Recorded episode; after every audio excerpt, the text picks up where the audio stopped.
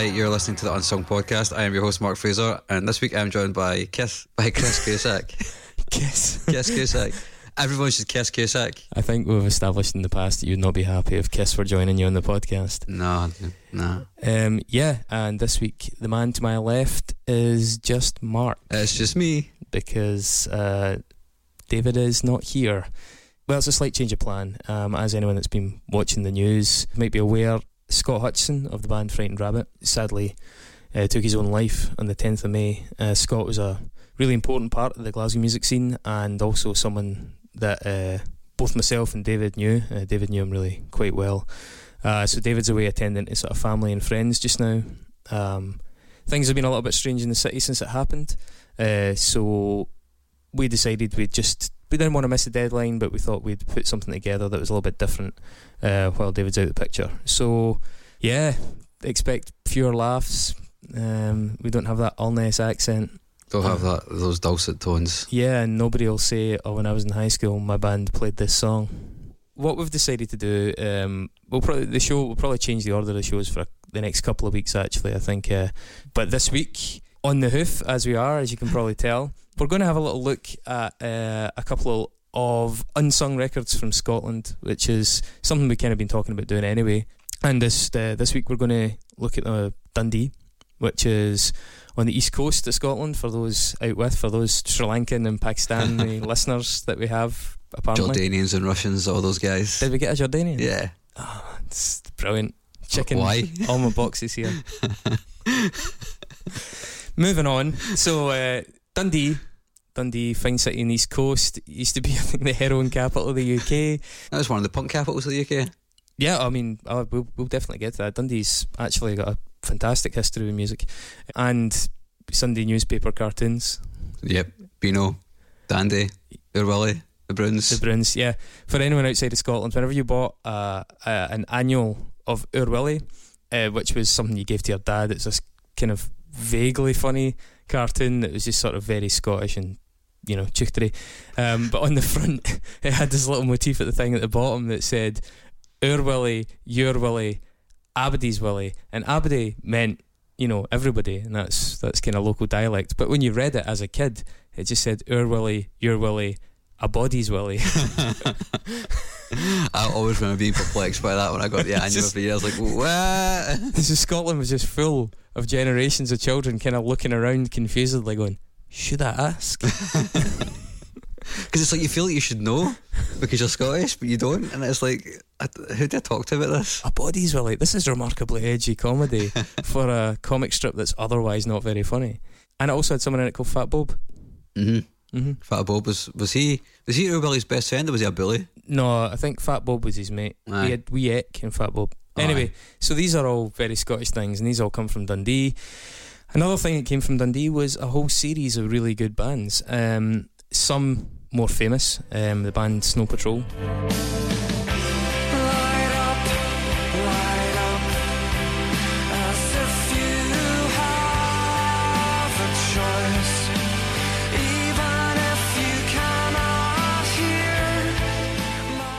The, the, the, the, they came from they, they were they were formed in Dundee. Yeah, I don't, yeah. I don't think they're actually Ostensibly Scotland, Irish people. Yeah, Mm. Dundee's actually got a, a long tradition of uh, Irish immigration and families setting up there, and it's got a university. And Snow Patrol came together up there and were kind of half regarded as a Scottish band for a while. And Snow Patrol actually had a lot uh, of involvement with one of the bands we'll talk about today. Another fantastic export from Dundee was The View, Oh yeah. that denim soaked Coke riot of riot like, of a band. of like, like he's smiling as long as you can. So when you look in the mirror, reflecting back at you some pleasure you don't know. That shit's made your head spin around. So get your sense Did they like get denied entry to the US once for having coke on them? Uh, I don't know, but I wish we'd then denied them re-entry back into the UK, and we could just have batted them back and forward like a little blue cotton tennis ball in perpetuity. Oh my god, I really have got no time for. They're, they're like the worst kind of landfill libertines rip off you could imagine.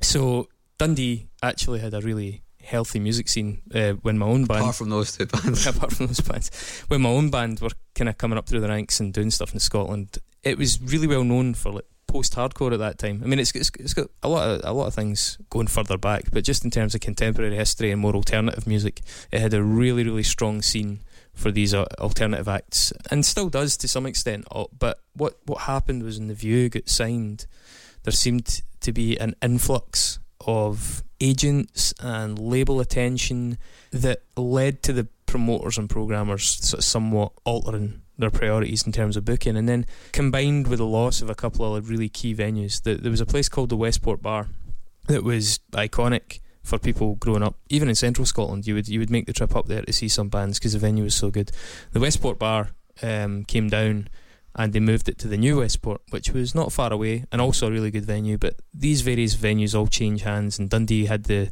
the usual problem, something that's also been the case in Edinburgh, where people move into an area and then complain about the noise and complain about the people hanging outside, and then the venues end up getting penalised for this, and the venues suffer. So Dundee's had its kind of fair share of misfortune in the last, you know, ten years especially, trying to keep things going. And it was a hard place. Like it was, a, it was a tough place. It was um, very working class. Dundee, along with Glasgow, the two major cities to vote uh, independence in Mhm. the Scottish referendum. Yeah, and has a long, long history of, of being quite innovative. So around about that time, there was this. Uh, I mean, at, at one point, I think there were about ten or twelve really quite consistent and strong post-hardcore alternative rock kind of bands. Uh, Mhm. including uh, not exclusively, but especially bands like Mercury Tilt Switch, who actually had a little bit of success. Uh, got an NME. Andy McGarry from Mercury Tilt Switch started the label Pet Piranha. hmm There was uh, Venetian Love Triangle, One Inch Volcano, and these bands kind of had the thing for off kilter, post hardcore, kind of strange timings, lots of Fugazi influences, lots of bits and bobs of everything from like June of 44 to Shellac to Mclusky when Mclusky were starting to come through. There was a slightly more hardcore stuff like Kaddish.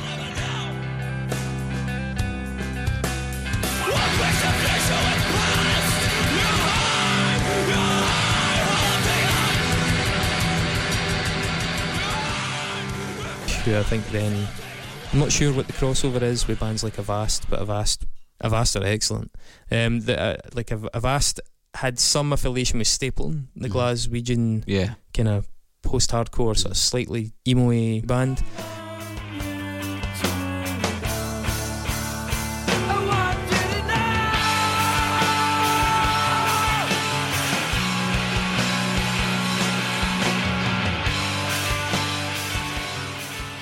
Um, so there was a lot of like cross pollination between these different scenes. There were some really heavy bands. There's a guy up there called Owen McLaughlin who's always been on the scene.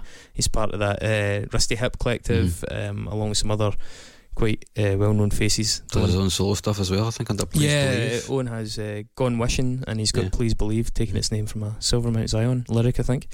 Uh, he used to be in a, a band called Boss Koala that I'm sure he Mm. probably wants to forget. um, and yeah, aside from that, there were a few others kicking about. There was Findlegask as well, Yeah. which was named after a really odd uh, town that you, you would drive past and yeah. up there. Uh-huh.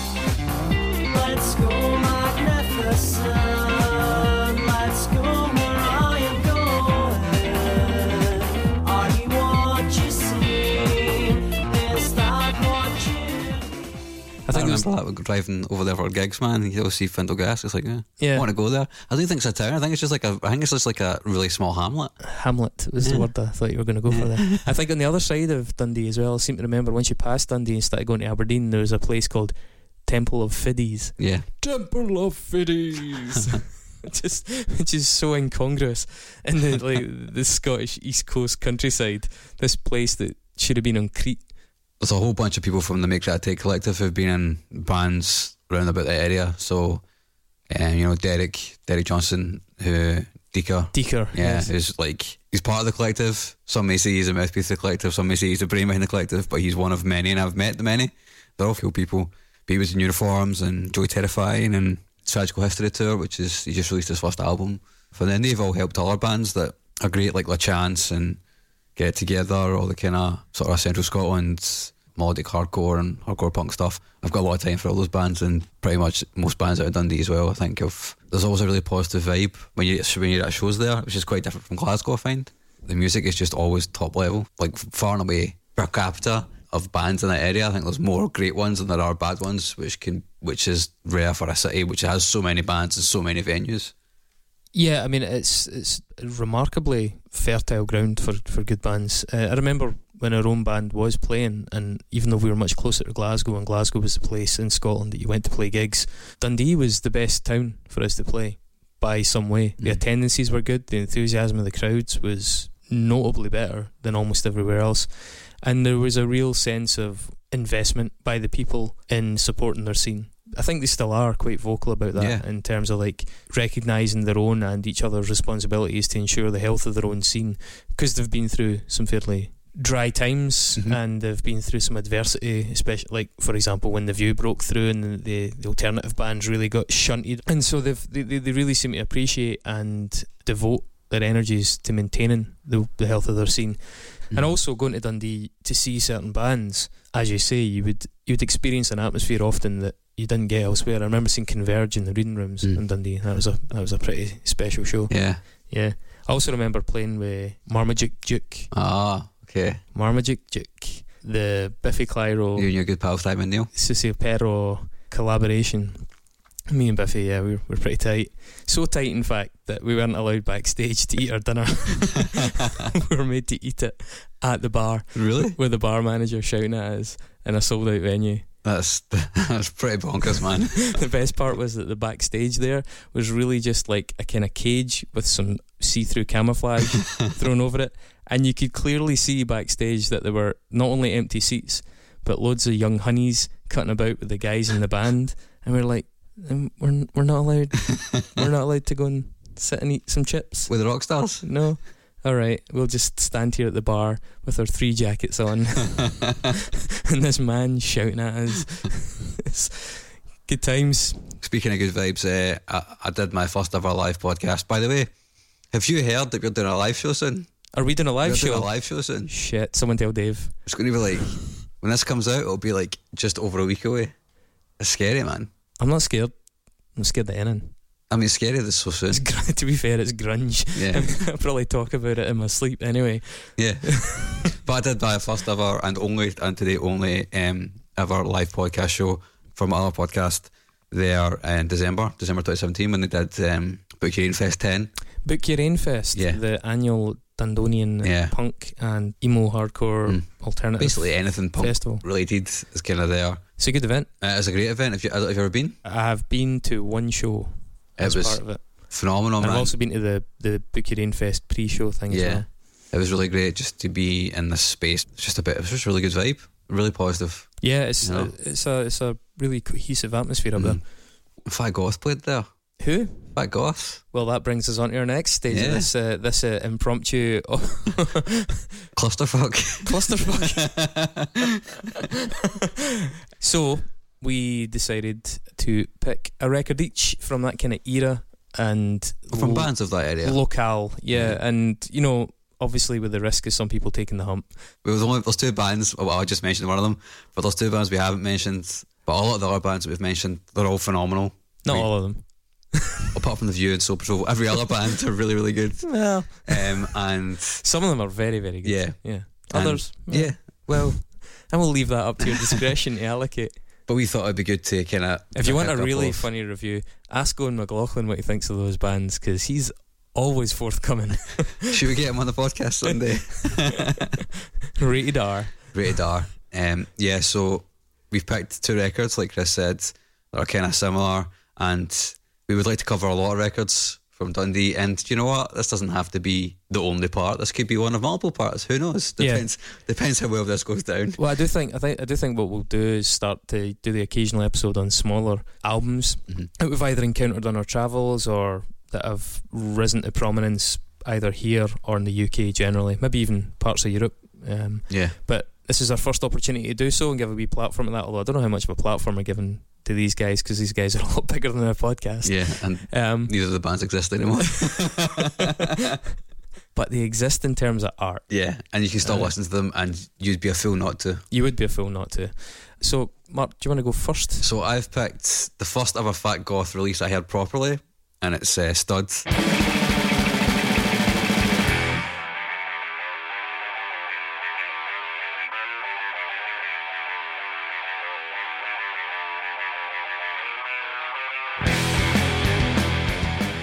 Which is, I believe, their second album. It is their second album. And yeah, I just love it. I think it's all, all the guys can play like fuck. Uh, Mark's an amazing drummer. Kev's a phenomenal bass player with a really good screaming voice, and Fraser is a really witty guy. His lyrics good, good, really strange vocals. Is this your way of trying to say you And- can't play guitar? and he's a fucking a great guitar player with a tone. There we go, Fraser. With tone for days. See, the awkward part is here. We know that Fraser quite often listens to this. Yeah, so he's going to be. He's probably going to be cringing right now. It's one of the few people that actually get in touch with us. So, like Fat Goth, we're actually one of the moderate success stories of the Scottish alternative Yeah. rock and metal scene. Mhm. The kind of biggest magazine in the UK for that kind of stuff is Kerrang, and Fat Goth uh, became quite popular at Yeah. Kerrang HQ. Mhm. I think it was a couple of interviews, and then Some really Um, creepy photo shoots, some really, really strange photo shoots, which, which are think, awesome. which I think ended up being illustrated and turned into the cover art on one of their albums as well. Yeah, I think one of them was uh, was 100 percent suave. Yep, that's right. Yeah. hmm Um, but they, they started off. It, it, it was it was hard to really tell where Fraser and Mark were going with Fat Goth initially. So they'd they'd played together uh, as part of that clutch of bands that we said Mhm. earlier on. There were a few missing that people might have noticed. Early on, there was a band called Yardstick, which is Mhm. when I first met these guys, and they were just tiny at the time. It was Mark and his brother Chris. Chris looked a bit like Daniel Johns. but if you added Daniel Johns to water to grow him into Daniel Johns, and Chris is just this tiny guy with a great voice. Man, that must have been such a long time ago. I can't imagine what the photos looked like. Uh, but those guys went on to form a band called Alamos, and Alamos sort of were quite in the vein of Mclusky, and Alamos actually did really well. I think they went top 30 in Japan.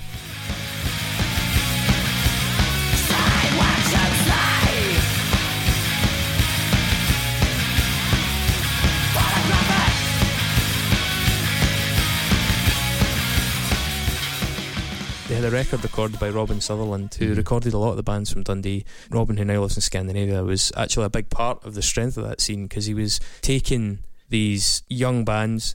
Robin was young himself, but Robin was able to kind of capture these bands really well and give them the recording that they needed, uh, which was something, like it or not, that was missing Mm. uh, in a lot of other scenes. You know, with good bands with good songs making crap records. Yeah.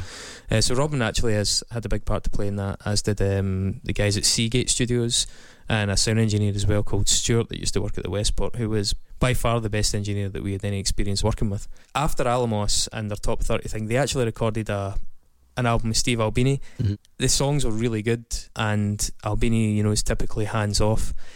I think Robin's treatment of their 1st Mhm. album was far more complimentary than Albini's. It definitely was interesting, it had a lot of character, but the, the tunes weren't allowed to breathe as much. I don't necessarily, I think Steve Albini's best albums are probably better than most other people's best albums, almost anybody else's best That's albums. probably fair. Yeah. Um, but I do think his name is not a stick on seal Mhm. of guaranteed quality. And I That's think for a lot of people though. I think. Maybe maybe it's a budget thing. I Mhm. mean, certainly for smaller bands that go out there and work with them, and there's been quite a few from Scotland. It was Yeah, there quite has. it was Mhm. quite fashionable for a while to try and go and record with Steve Albini, and Senator did it. I actually think Senators was one of the most successful, albeit the band fell apart soon after.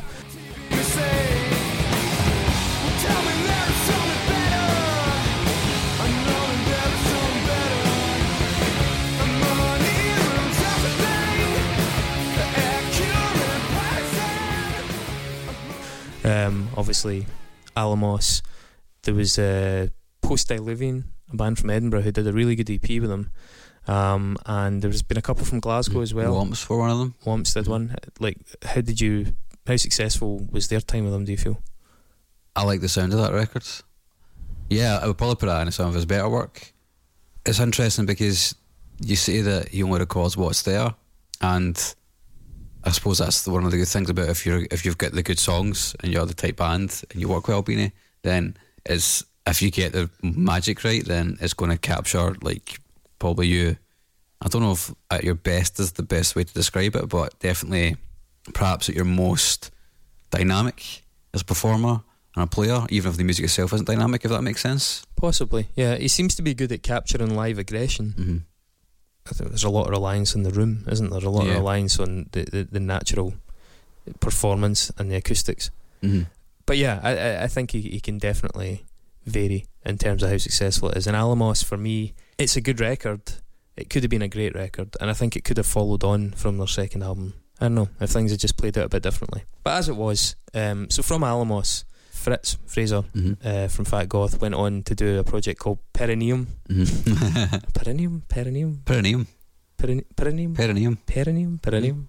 It's pretty We can just say this all night. We Yeah. just keep repeating this one.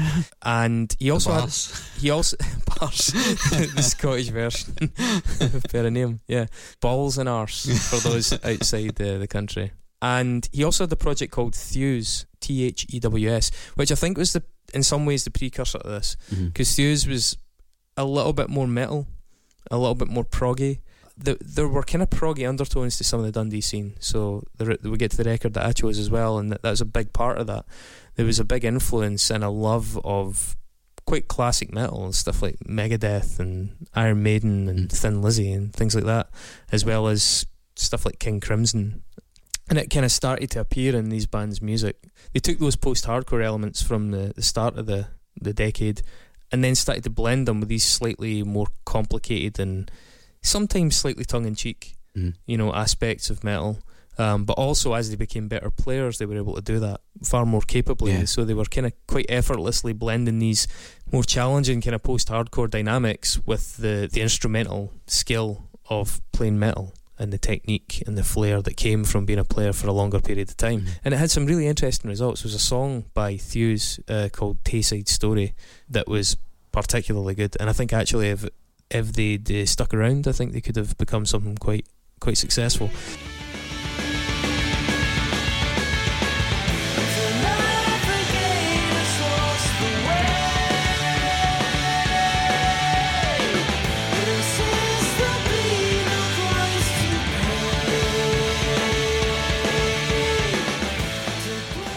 But as it is, Fat Goth sprouted out of that.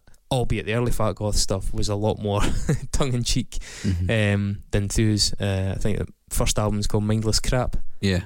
and it was hard to tell like what. I, I, I don't even necessarily think that uh, Fritz thought that was going to be something that was going to be a long term project at that stage. I think he maybe it was just a bunch of guys having fun. Mhm. Had some pretty decent tunes in it. Had a bit of a kind of rockabilly surf vibe, plus some metal, Mhm. plus some quite twee fun stuff. Witness retribution unfold, writing justice using your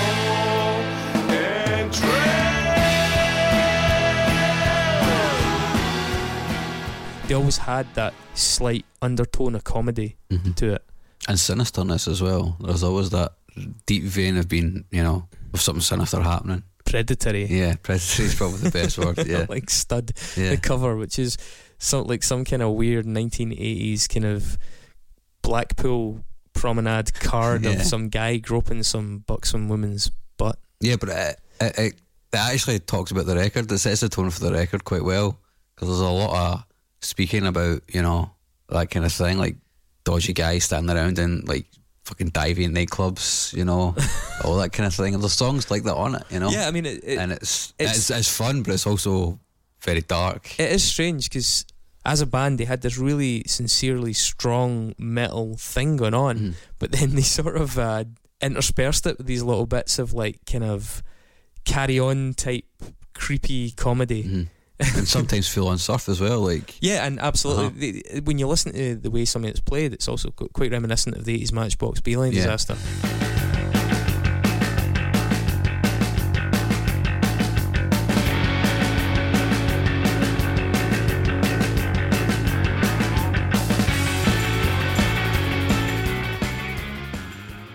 In that it's like surf rock or like Crampsy style Mhm. rock, but much heavier, much more Yeah. overdriven, and sort of quite quite Mhm. nasty in tone. that's why I like this record. That's why I like Stud quite a lot. Yeah, I mean, I think I think it's uh, it's got their strongest individual songs in it. Um, I think as a band they got heavier with their next two albums, and I preferred overall that they they veered towards just more out and out riffage. Mhm. Um, but Stud has just some really really good bits of writing on it. Right up until their recent last ever show, Mhm. those songs were still that you know right up there with the highlights of Yeah. any of the sets. I mean, Fat Goth at their best could riff like Melvins. Oh yeah, I mean when they when they went for it, they fucking went for it, man. Yeah, I mean, so the first track on Stud, Surfs Down, is towards the second half of it, just pure Melvins. Yeah. And it's brilliant Mhm. at doing that.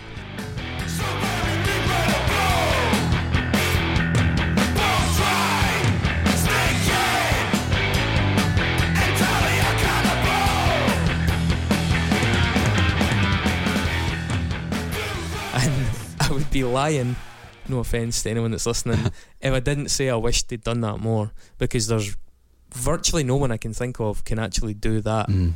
other than the Melvins, uh, or maybe Big Business, but that's cheating, um, can actually do that style as well as that right now. And I loved it when they did that.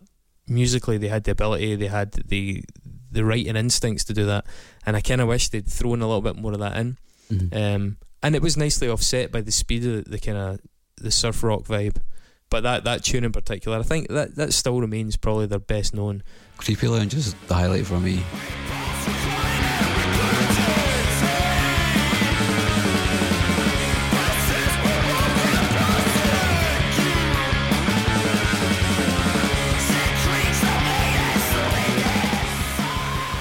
Yeah. because the end, the way that goes towards the end as well. The composition of pretty much all the songs, even even some of the more kind of tongue in cheek ones like uh, like Pinball Moron and You'll Find Me in the Club. Even compositionally, even though they're not as heavy, or in the case of Pinball Moron, Moron, not heavy at all, there's still a lot of songwriting nous there.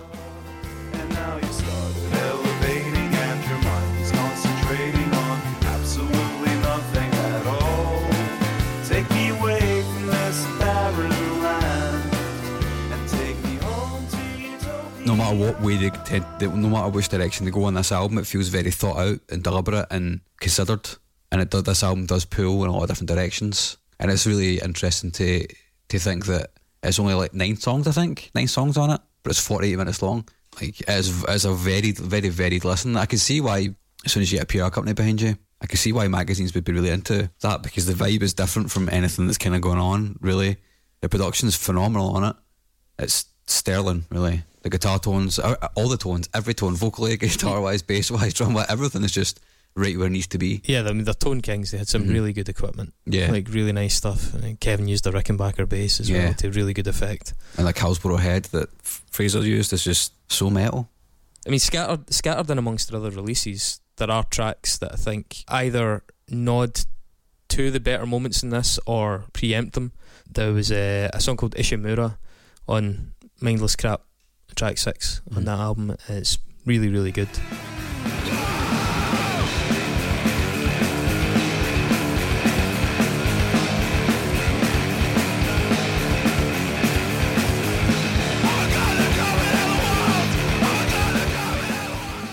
Point. This is before Kevin was in the band, but that that was the the first point when you kind of realised that they had that potential to be like a really strong rock band. Um, and I'm glad they chose to kind of explore that more. And I think Kevin coming on board, no disrespect to, um, can't remember the boy's first name, Mitchell. It was there before, Yeah. but Kevin's ability really made a big difference. And Like he was matching Fraser's riffs like note for note, which is hard for a bassist to do. Yeah, Especially some of the riffs he's playing, which are finger twisters, you know. and his, his sensibilities as well Mhm. pushed him in that metal direction. Yeah. That's always been something that seemed to. He's got vocals in one of the songs as well. I think it's uh, We Film with Sean Delise. Yep, that, that's right.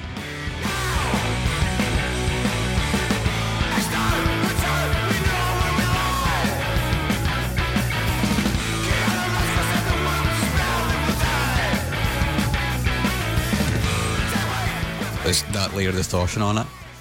Just like sort of more kind of back in the mix. Just really sort of smashes through how aggressive that song is. That's probably the most aggressive song on the record, I think.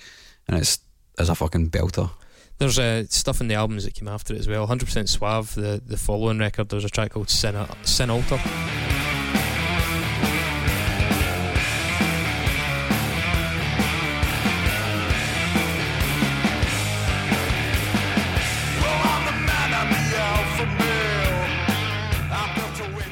Yeah. That was a really, really strong one. Had a real Megadeth Mhm. vibe, and again, that seems to reflect Kevin's sensibilities coming into that mix, as well as I think the other guys were.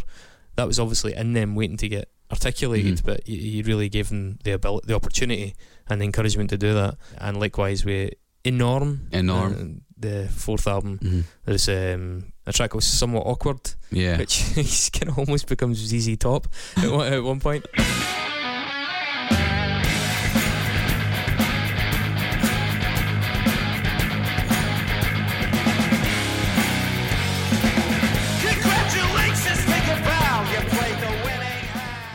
And it's a kind of harder album hmm overall. Definitely. Yeah, I think that when I spoke to Fraser, uh, when I interviewed him for my podcast, that was this, that was the main thing he said about it. It's like when it's coming to a norm, they're really going for like that proper aggressive sound because a lot of the lyrics are a lot more political as well, more political than ever written in his career. That's that's reflected in the music. I'm, it's, it's really it feels really weird to me to say that they're they haven't ever that like they're not direct. Their their stuff's always been direct, but the the the songs that are norm are definitely much more in your face than anything on 100% Suave or Studs or Mindless Scrap, for example. yeah. I mean, I, and as I say, whilst I don't want to shit on their attempts to vary up their their set, but the slightly twee, funny stuff, uh, the stuff that was almost uh, like Beatles esque and it's kind of whimsy.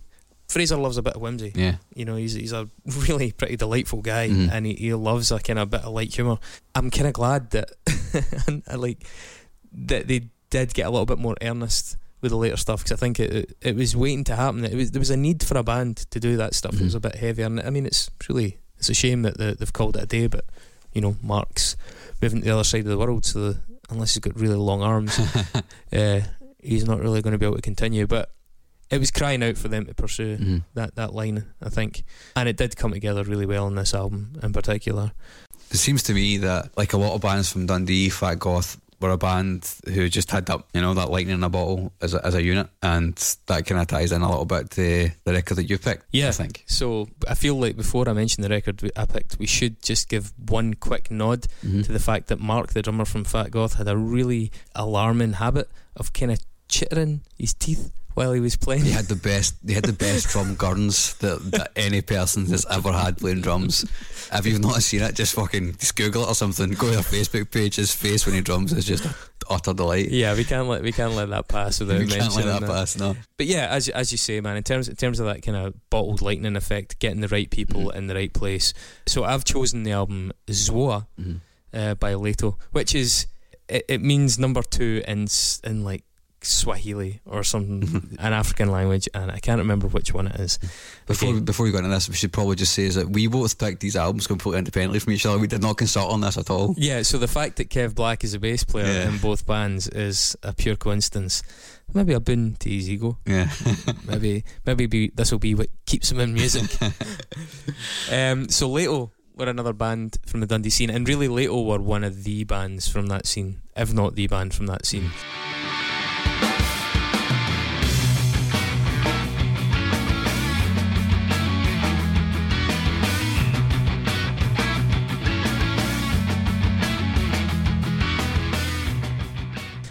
It's, it's, it's hard to know where to start with Laeto. They had three albums. They were quite uh, spread out, given the, the, the amount of time they spent as a band. Um, their first one was Make Us Mild in 2000. And they, they really kind of came onto the scene as a post rock band. And I, I mean post rock in the sort of like strictest sense of that, not, not in the explosions in the sky way, Mhm. but in the kind of tortoise, June of 44, the For Carnation type fashion, you know, that Slint, for example, that, that early album has big nods to Slint throughout.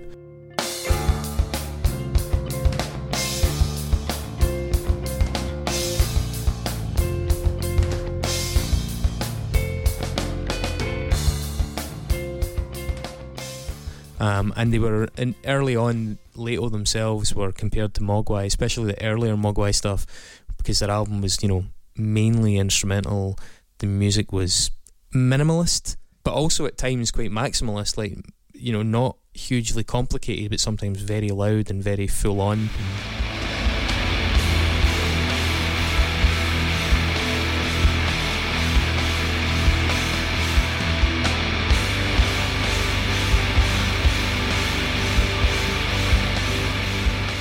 um, and did really reflect a lot of things that were going on in the Scottish scene at that time as well. There, there were quite a few bands. Kind of, there was a band called G Plan in Glasgow who were doing a sort of similar idea. Laeto's first sort of success seemed to come from uh, touring with Idlewild when Idlewild were starting to get a bit of traction. And Laeto did a, a series of British shows with them and were really good, really strong in those shows. They then started popping up on other bills. I first saw Laeto supporting Cave In, and it was that kind of eclectic alternative music they were getting grouped in with because they were hard to pigeonhole, Mhm. you know, because by the time they got to the album I've chosen, Zwa, they were doing stuff that was again a lot more influenced by metal, especially classic metal, not like metal as in like completely full on thrash, but stuff like Thin Lizzy, Mhm. stuff like ZZ Top, that was in there. They weren't ashamed to wear those influences on their sleeves, but then marry it with this kind of much more inventive. Much more esoteric early grounding they'd got in the post hardcore scene, so Mhm. that their time signatures were odd, their arrangements were odd, they were sometimes quite sprawling. They would sometimes take a big riff and bring it right down till it was just this little kind of post rock jingle that was just sort of murmuring away, but then blow it back up again into a song. It was it was quite an unusual approach, and so whilst it was very distinctive, there was also that risk, a bit like in my in my perspective of Fat Goth, where the people who were into metal just really wanted Leo to play metal, and the people who were really into post rock kind of wanted Leo to stop playing metal and Hmm. do the post rock. But full credit to the band, they decided that they were going to do something different. There were a lot of bands doing both of those things at that time, especially the post rock thing, and they didn't see it, it would seem they didn't see them what there was creatively rewarding in just following Mhm. that crowd.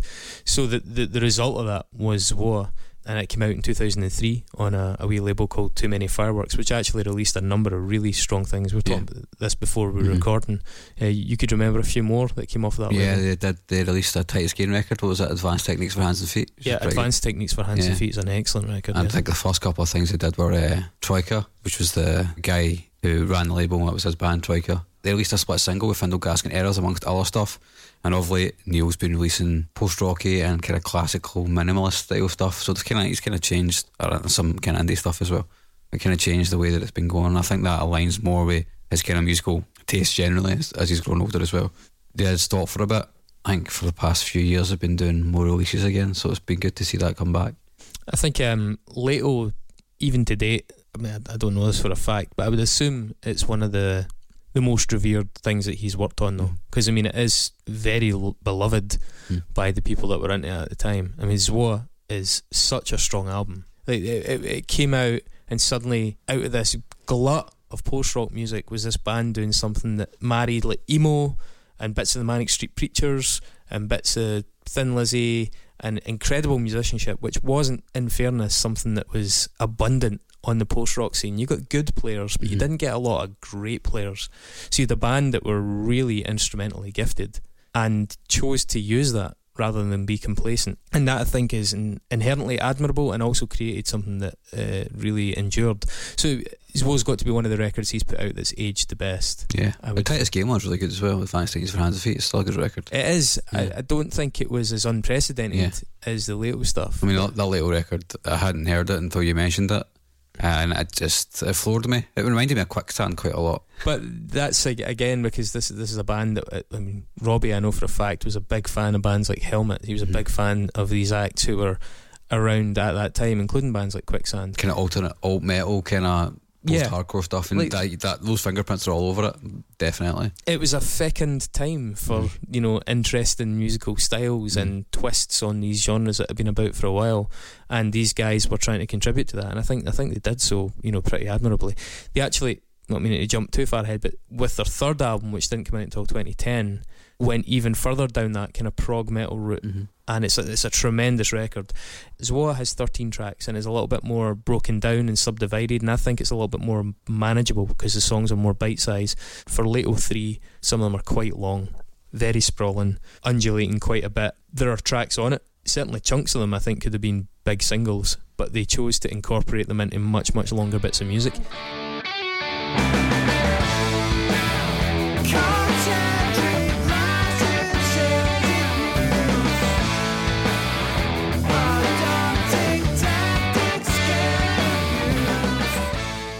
That was their creative choice. You know, maybe a, a label boss would have been banging their head off a desk, just saying, please cut this down to three and a half minutes and we can get this in the charts. But that really wasn't Laeto's way. They seemed quite comfortable with limiting themselves but staying true to their artistic vision of what they wanted to do. Yeah. And what they, what they wanted to do included people, I mean, Leto were big fans of Shellac, Steve Albini. They didn't want to go down that how much money can we make out of this. Mhm. You know, it was a it was a passion of theirs. Um, they did actually play with Snow Patrol because Laeto went to university with Snow Patrol. Yeah. and Snow Patrol were coming together in Dundee. I think, think, in fact, I think Robbie and Fraser played in a band with Gary Lightbody before Laeto was even a thing. Hmm. I mean, Laeto played with them three nights at the Barras, three sold out nights at the Barrowlands in Glasgow, which was, you know, one of maybe one of the best venues in Europe. And they said the experience was pretty incredible. Um, I don't know how much time they actually got to spend backstage because I think even by that point, Snow Patrol were sort of somewhat shielded Mhm. by layers of management. But as I understand it, the experience itself was was pretty astonishing. But that was never the path that they took, or that they even tried to take. And I think we all benefited from that, albeit benefited in small numbers, because this this album is uh, tragically under recognised and unsung in that sense. I, I did when I was doing a wee bit of research on it. I noticed one of the titles was Laeto, the greatest band you've never heard of. Mm. And I mean, that was early on in the search results. Now I couldn't agree more. It also got into the the Skinny magazine, like the number one arts magazine in Scotland. They did a best of the decade for the, between the years 2000 and, and 2010, and Laeto was high up that list in amongst albums with far bigger budgets and albums like Twilight Sad and stuff that we've covered. But you know, big records by big bands, and there's this little pioneering Dundee band marrying all these styles together, just doing its own thing and doing it amazingly.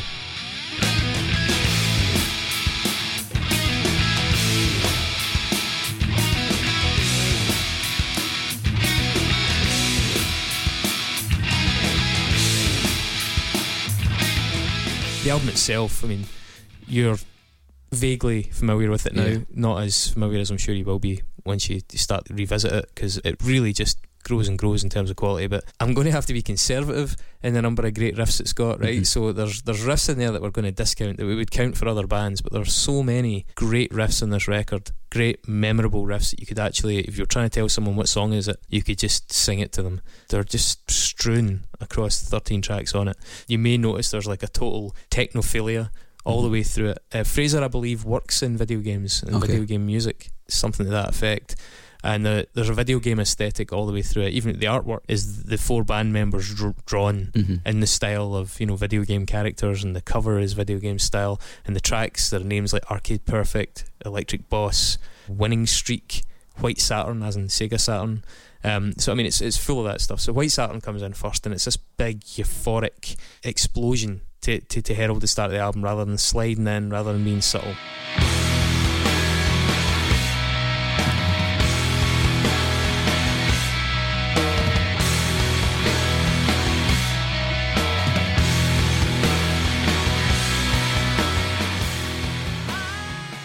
And it did become one of those things. You know, when you put on a record and you get a little rush of familiarity, Mm. that opening two chords of of this album for me and for people like me that, that grew up loving it, it's a smile inducing thing. It really is. It's something that just it just warms your heart a wee bit because you're so it's oh you're putting on Zoa.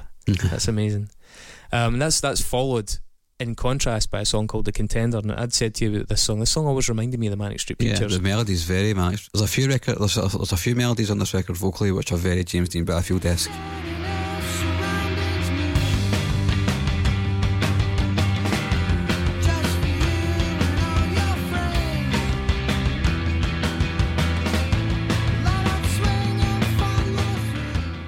I don't know if that's deliberate on Fraser's part, but it's definitely definitely sounds like it's come off of a Manics record in a good way. Yeah, but I think they admired them to some extent, especially kind of early Manic stuff, which I think you you share Mhm. their admiration of them, don't you? And I think the the contender was also proof of the band's ability to songwrite. You know, you could you could write an album of great riffs and just have no songs. I mean, that's. Slayer.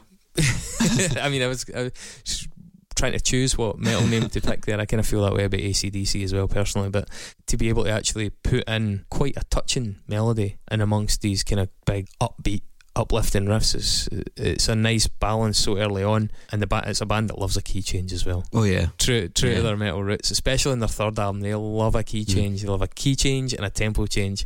Track three in this bad taste party is first example of their like killer soft metal type riff this is soft metal in the sense of like Nilsson but like soft metal in the sense of it's not angry it's Mm. like happy metal Mhm. there's like a happy metal vibe Like power metal. no, it's, it's not even it's not even as as know. you know po faced as that. It's it's it's just cheerful. It's it's metal but played cheerfully.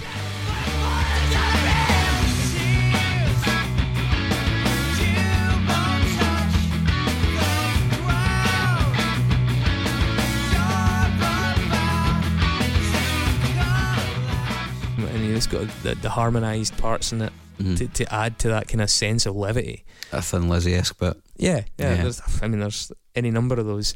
Read the news, you lose. I think as well could have been an end track.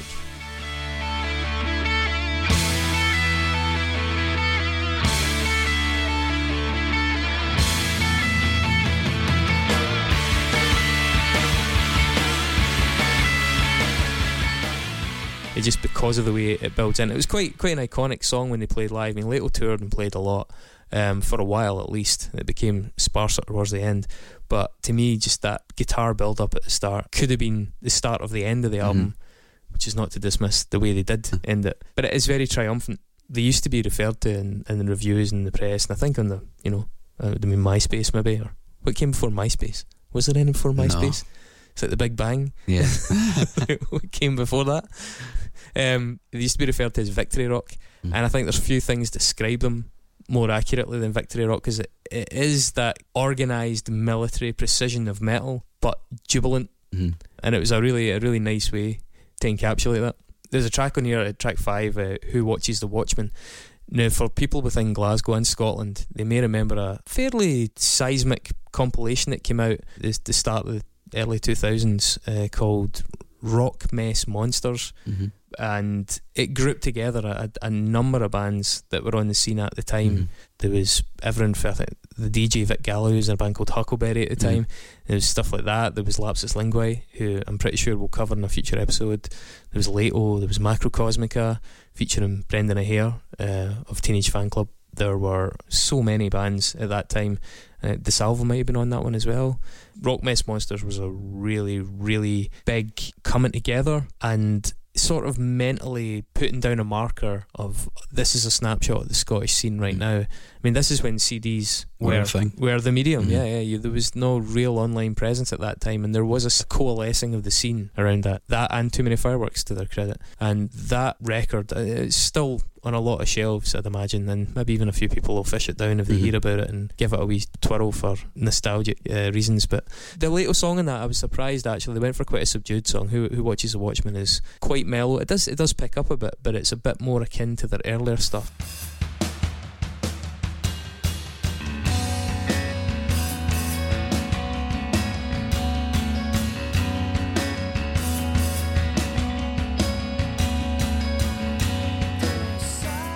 There's one called uh, Our City later on in the album, which again is is back to the slower, more post rocky, slinty type feel.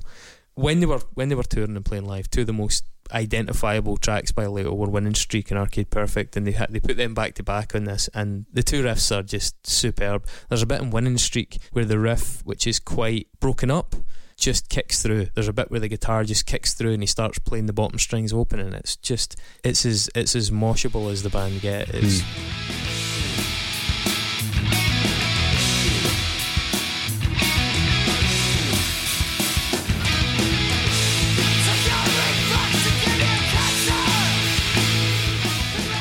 this really catchy, catchy bit. Um, and with Arcade Perfect, that was just a, a really famous riff at the time. You would sing it to people quite readily.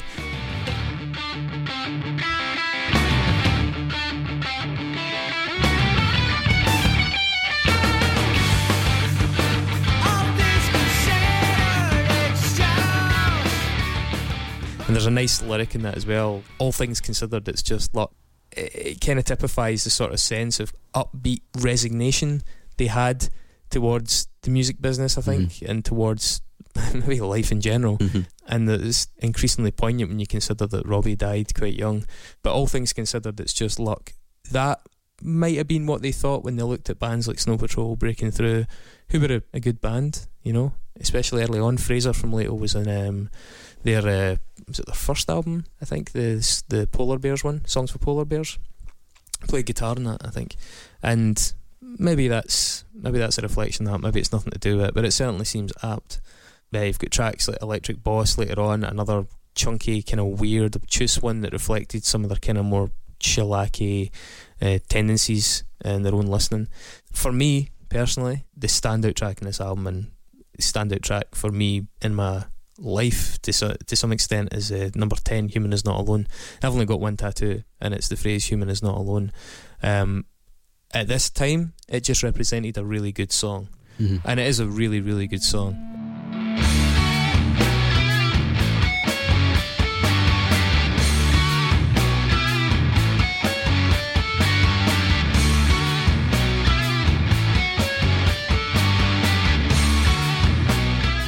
Um, it's an odd time signature. It's very distinct, very kind of stuttering, but yet never loses its momentum as it's going. I was I was playing that little bit to you earlier on before we recorded as well, where there's a big crashing chord motif and Mhm. Andrew and Fraser kind of holding these sustained, uh, harmonized notes. Yeah. It's just it's very OTT, but it Mm. just is so righteous. It's just it works brilliantly.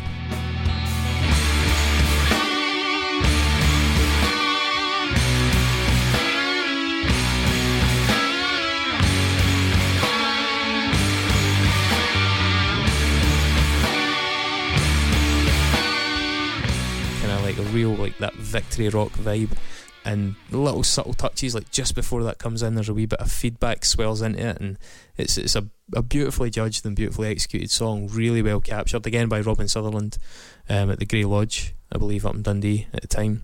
But Human is Not Alone kind of came to represent a bit more than that as well because when Robbie the drummer found out uh, he was terminally ill with cancer he decided to help raise money for Marie Curie Cancer Care and was part of a venture called Human is Not Alone, which was a compilation as well as a, a series of concerts, and all the proceeds from it went to Marie Curie and their, their work helping people with palliative care and late life Mhm. care and helping the families of the people as well. For that compilation, it was pretty astonishing. So, Laeto's influences uh, and their personal tastes, and Robbie's especially, were really beautifully condensed into this one uh, collection Robbie and myself as well had had contacted some bands to explain the project and to ask if they would con- consider contributing. Yeah. And it, it ended up inviting contributions from Fugazi. They they donated a song which they'd actually recorded at the Lemon Tree in Aberdeen because you know Fugazi have that catalogue Yeah, of all yeah. their live shows. So Fugazi had recorded the song at the Lemon Tree in Aberdeen uh, with Laeto playing that night as well. So it was extra poignant. There was a submission from the band Shipping News, Mhm. who featured members of June of 44, and the Shipping News had just lost their bass player, Jason, also to cancer. There was a contribution from Zu, the Italian prog band that did a lot of stuff with Mike Patton. So this, this was a project that attracted a lot of people and a lot of a lot of goodwill, and went a long way to raising a lot of money for a, a great cause. And I know it meant an awful lot to Robbie at the end of his life. It was something that he took great solace in, as as hard as it must have been for him to take, getting this diagnosis and how hard done by he must have felt. And this is kind of extra poignant in the circumstances of the show, obviously, because of Scott, Yeah. Scott's young death. And, you know, the Scottish scene has unfortunately experienced its share of it. Uh, the boy Gary as well, who, who died down at Clyde. It went a long way. It, showed that the music and the, the environment around the music could really help to some extent. It couldn't change the circumstances, but it could it could provide some form of comfort. And that, that song is incredibly poignant as a result because in amongst just this, you know, four minutes of great music is all of this emotion Yeah. and it's a really beautiful thing. Really beautiful thing. Um, they follow it with like some slightly lighter Mhm. killer riffs. Um, Chuck Yeager, who you were telling me is a, a pilot, hero pilot that yeah. first one to break the sound barrier. Broke the sound barrier in 1947, yeah. First man to do it. Yeah, I remember the, the year never in Mark. Mhm. Brilliant. Which and and after that is Street Cred and Street Cred that solo in Street Cred where Andrew just lets rip.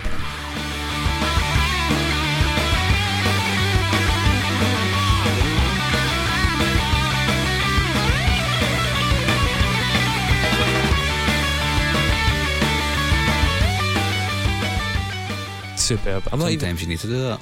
I, I'm not even a huge fan of Solos. guitar solos, Mm. but good God, the boy really gets into it. Nails it.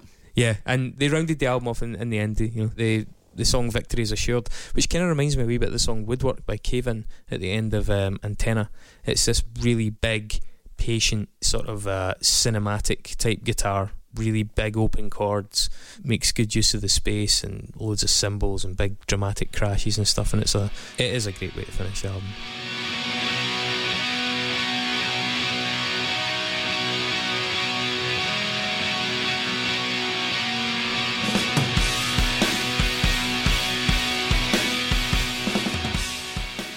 A really great way to finish the album. There's a really lovely guitar motif that that repeats at the end. Mm-hmm. I, I mean, I think as a record, I don't know if there's been a more consistently strong record from a Scottish band. Certainly not in my lifetime. Um, I do think bands like Idlewild have done some really great recordings. I don't know if they've ever had anything that's better than this though. As much as I, you know, was very very close to Robbie, even before I'd met him, when I just knew of these guys as this band, the band supporting Cave In, they were a good couple of steps ahead of most other people at that time. And it, it is a shame that for whatever reason it didn't take on a bigger scale. It didn't. It doesn't make it less special though. It's a really, really excellent album. And both these albums, Kev Black was involved in too. So Yeah, this is the Kev Black show. this is the Kev Black show. Maybe Kev will be involved in another album soon. Perhaps with Fritz from Fat Goth and maybe someone else. Maybe Yeah, it'd be nice for those guys to get back on the on the who knows? on the horse, Who as they knows? say. Now that the horse is bolted, the horse called Mark. Get another drummer whose whose face is doesn't grimace doesn't grimace as much when he's playing. I don't want to make horse jokes, but if you remember the show Mr. Ed, to get the horse to talk, they used to rub peanut butter on its upper upper lip Don't and remember gums. that show. No. Mr. Ed. I mean, I don't remember it either. It was in the 1950s, so I'm not quite that old. But maybe that's what they did to Mark before the Maybe. shows. They rubbed peanut butter on his upper lip, and that's how he's cheering away. Sorry, Mark. It's possible. I wonder if he's does he listen? Do we know if he listens? Probably does listen. I have no he'll idea. Listen, he'll listen to this one. I have no idea, but it. yeah, w- w- word is bound to get back to him that I just said he chitters like Mr. Ed with peanut butter on his Yeah. lip. I would say so But he's going to be too far away to hit me. for now. Yeah. Well, we're not going to ask you to vote this week. Just go and check out the records. Yeah. And thanks for sticking with us. Yeah, Um, hopefully this comes together all right. We pretty terrified prior to recording. Um, I think it turned out okay. yeah, in a nutshell, Dundee, strange place. Great tunes. Seen its share of, eh, seen its share of the, the darker side of life, hmm but um, a, a remarkably consistent place for, for, for good music. And I'd imagine that will continue because there is still a healthy scene there, especially in the DIY scene. Yeah, It's there's a there's a really strong ethical motivation within the musicians up there to protect and nurture the the environment they've created, and I can only assume that's going to help them keep producing. and I think we'll probably come back to it again. We'll come back to Dundee again at some point because there's a lot to say. Yeah, and there are a number of other really good records, and we really skimmed over a whole bunch. Mm-hmm. But yeah, and also can we just say that prior to this recording was possibly the most stressful yet experience Yeah. setting up this equipment. Yeah, We got here at half five. It's now seven. So um, it's half past eight actually. well, sorry, we got here at half five and we didn't start recording until seven, mainly because of sellotape and cables. Um, Oh, if and microphones. and microphones, yeah. If you are enjoying the podcast, it would be so nice if you went to unsungpod.net forward slash donate and maybe just if you felt if you like it, like, let's try this. Like if you like an episode, give us a quid. Yeah, just do that. If you really like an episode, give us two quid. Mhm. If you think the episode's average or disappointing, don't give us anything. Yeah, Nobody no, give us fifty pence. well, if we say something about a member of your family and you can prove it, we will give you 50 pence. I like that. I like that. And by the way, since we're in this mode, please give us a rating and review on iTunes because we'd really appreciate that. And we've had we had we had another one recently. Did we? Yeah, Should we give him a shout out? we'll give him a shout out. Margin Walker two two three So, sounds like a Fugazi fan. does, and he thought we were quite Was relaxed and knowledgeable music chaps. So thank you, Margin Walker. Quite relaxed. Yeah. he wasn't here for that hour and a half set That's up. because we yeah we're really not that relaxed. Let's be honest. like I was, It's all front. I do remember at one point you being like, "I'm just chucking this." Yeah, I want. I just want to throw myself out the window. To be honest, I've, I'm, I'm sick of this. Thanks, Margin Walker two two three. What is it? The two two three is that relevant or is that just Just as username on iTunes. if Margin Walker? If you can get the other two hundred and twenty two Margin Walkers to also give us a good review, that would be phenomenal. You'll pay each one of them a penny. yeah, we can afford that. Yeah, we can afford that. Did have to check. I was going to say a pound, but I was like, I don't think we can afford No, that. Actually, definitely can't afford Yeah. that. Um, Certainly can. But yeah, if you if you like an episode and you'll give us a quid an, an episode, two for yeah, you can work it Yeah. out. Establish your own sliding scale. We'd love to hear from you. Um, but yeah, reviews are a great way to to contribute as well because it hopefully helps us get the word out. And as we mentioned earlier on, the live grunge mixtape is going ahead as planned 27th of May at the Flying Duck in Glasgow. You can buy tickets unsungpod.net forward slash events. And uh, that is going to be smashing because be I've been wading through some of the absolute like horrific music dross. from that era recently, and I think it's every bit as bad as nu metal. Yeah, I mean, it has to be, right? Yeah. It was just as big, if not bigger. Albeit the good stuff is infinitely better, but the bad stuff is just as abundant and at times worse. worse. Yeah. I mean, lest, lest we forget bands like Bush. Oh, th- th- people say Bush. Bush are there is so much worse than Bush. Bush is just a Bush is just the name that most readily comes to hand. I mean, I, I we'll, we'll, We'll have this, this we'll, we'll have this argument Yeah. We'll have it out. in person. There'll be a musical interlude as well. There'll be musical accompaniment, sorry. And it'll be fun and funny. Funny. Fun and funny, I think, is the best way of describing it. I don't know. Just come, please. It's only £2 to get in, and it starts at 2 pm on the 27th of May. Yeah, you'll be done by four. Mhm. And there's a bar there if you need to drink, because you might need to drink. God knows. Thanks for listening. Cheers. Bye.